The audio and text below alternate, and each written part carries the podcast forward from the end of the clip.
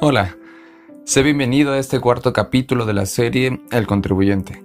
Hoy hablaremos sobre la relación entre el Estado y el contribuyente, estableciendo en qué consiste y cómo nace.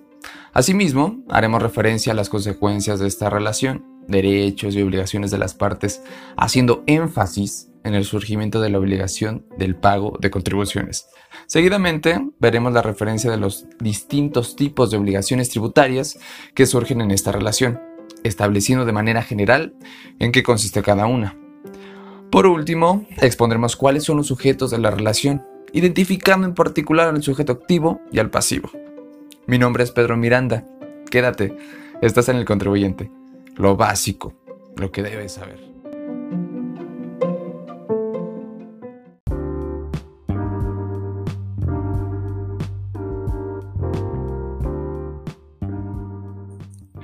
Cuando hablamos de relación, nos referimos a una conexión o correspondencia de algo con otra cosa.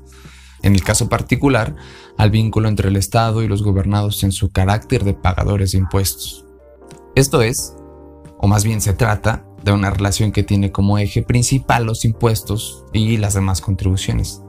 Antes de hablar de la relación entre el Estado y el contribuyente, debemos recordar como vimos en el número pasado de esta serie, que los impuestos se crean mediante el proceso legislativo y se establecen en la ley. En este sentido, la relación entre el Estado y el contribuyente tiene su origen en una ley y es regida por normas tributarias. Por lo tanto, a esta relación se le denomina una relación jurídico-contributaria. Suena redundante y rebuscado, ya lo sé. Bueno, Veamos cómo surge esta relación jurídico-contributaria. La norma fiscal establece hechos hipotéticos que constituyen los hechos por los cuales, de ocurrir en la realidad, los gobernados tendrán que pagar impuestos o las demás contribuciones.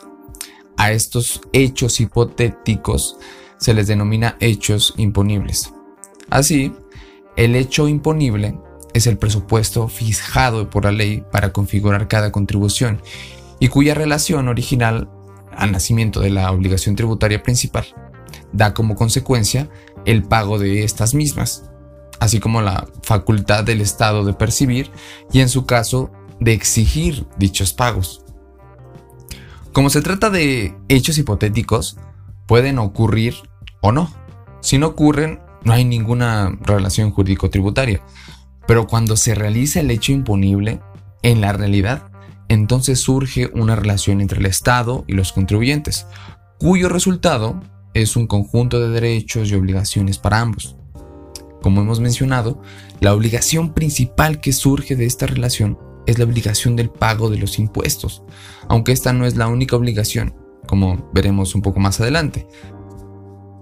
Tomando en cuenta lo anterior, esta relación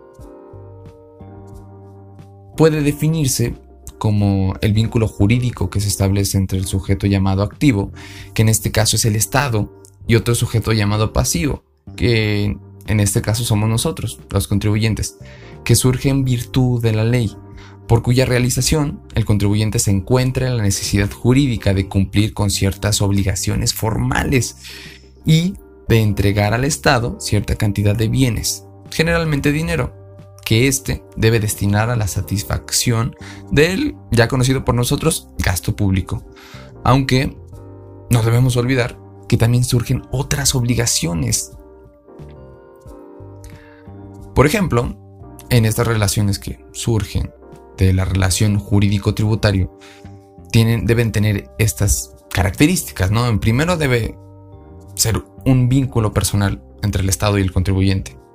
Su origen debe estar en la ley, como acto emanado del poder legislativo, ya que con ello no puede, no puede existir.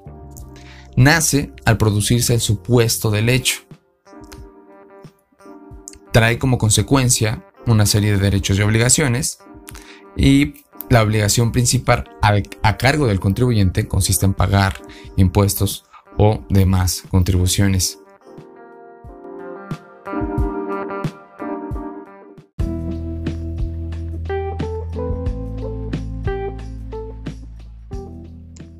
Hemos dicho que cuando la actividad o actividades que realizan los contribuyentes se encuadran en los supuestos hipotéticos contemplados en la ley, la consecuencia es una relación entre el contribuyente y el Estado, compuesta de una serie de derechos y obligaciones. En este número vamos a enfocarnos únicamente a conocer de manera general las obligaciones del contribuyente. El objeto principal de la obligación tributaria es el pago de impuestos. No obstante, existen otras obligaciones tributarias, accesorias o independientes, con contenidos diferentes. Al respecto, el señor Sergio de la Garza señala que hay relaciones tributarias cuyo contenido no es el pago de un impuesto o una contribución, sino que son relaciones con obligaciones de hacer, de no hacer y de tolerar. Sin embargo, son tributarias porque están vinculadas con la obligación tributaria principal. Así, el objeto de la obligación del contribuyente que resulta de la relación jurídico-tributaria es de cuatro tipos. La de dar, hacer, no hacer y tolerar. La primera, de dar, es la obligación tributaria principal o sustancial. Se refiere a la obligación de pagar, de dar el dinero de los impuestos u otras contribuciones al, estadio, al Estado, quien tiene la facultad de percibirlos y en su caso, y en su caso, de exigirlos. Por su parte, las demás obligaciones denominadas formales son obligaciones accesorias que giran en torno a la obligación principal y que surgen de la interrelación entre el Estado y el contribuyente como consecuencia de la obligación principal. Por lo general, tiene la finalidad de facilitar el cumplimiento de la obligación. Se tratan de obligaciones de tipo administrativo o de política tributaria, cuyo objeto no es el pago, sino el de hacer, no hacer o tolerar. Las obligaciones de hacer se refieren a la prestación de las declaraciones, manifestaciones, avisos, el de llevar la contabilidad, entre otros. Estas obligaciones sirven para determinar correctamente la cantidad de impuestos. Las obligaciones de no hacer se refieren a prohibiciones, prohibiciones establecidas en la ley. Por ejemplo, hacer uso de documentos falsos o en los que se hagan costar operaciones inexistentes o llevar dos o más sistemas de contabilidad con distinto contenido, introducir ciertas mercancías por sitios no autorizados por lo general, estas obligaciones buscan prevenir la evasión fiscal. Y por último, y por último, las obligaciones de tolerar. Estas implican permitir a la autoridad verificar el correcto cumplimiento de las obligaciones tributarias, como por ejemplo a través de las visitas domiciliarias. Estas obligaciones se relacionan con la comprobación por parte de la autoridad de que el contribuyente efectivamente pagó los impuestos que debía pagar.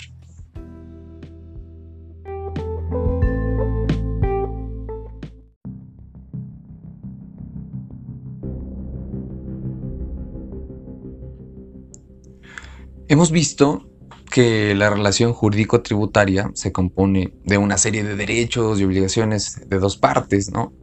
El Estado y el contribuyente, quienes son los sujetos de la relación.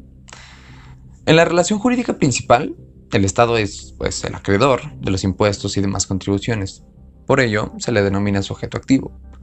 Por otra parte, la persona obligada al pago por realizar el hecho imponible es el deudor, a quien se le denomina sujeto pasivo. El sujeto activo se entiende como el Estado, en sus tres órdenes de gobierno, a través de sus dependencias y demás organismos fiscales autónomos a los que la ley les otorga la facultad de percibir los impuestos y demás contribuciones. Así, son sujetos activos el Servicio de Administración Tributaria, el SAT, las administraciones tributarias de las entidades federativas y de los municipios, así como diversos organismos, como por ejemplo el Instituto Mexicano del Seguro Social, el IMSS, el Instituto del Fondo Nacional de Vivienda para los Trabajadores, el Infonavit, y la Comisión Nacional de Agua, la CONAGUA. En cuanto al sujeto pasivo, por regla general, comprende al contribuyente quien realiza el hecho imponible, pero en ocasiones también comprende a contribuyentes sustitutos o solidarios. Estos últimos son aquellos que, por imposición de la ley y sin haber realizado el hecho imponible, están obligados al pago de impuestos o demás contribuciones en lugar del contribuyente. Así, los sujetos pasivos pueden calificarse de la siguiente manera. El sujeto pasivo directo, que es la persona que tiene la obligación tributaria de hacer, o más bien de haber realizado el hecho imponible. El sujeto sustituto, persona que tiene la responsabilidad de retener el impuesto del contribuyente directo y luego entregarlo al acreedor. Por ejemplo, los patrones que tienen la obligación de retener el impuesto sobre la renta de sus trabajadores con el objeto de facilitar la recaudación del SAT. Y el sujeto pasivo solidario, que es la persona que soporta la obligación de pago a título de garantía. Es decir, para asegurar el pago del impuesto o contribución y, por ejemplo, pueden ser los representantes de las empresas.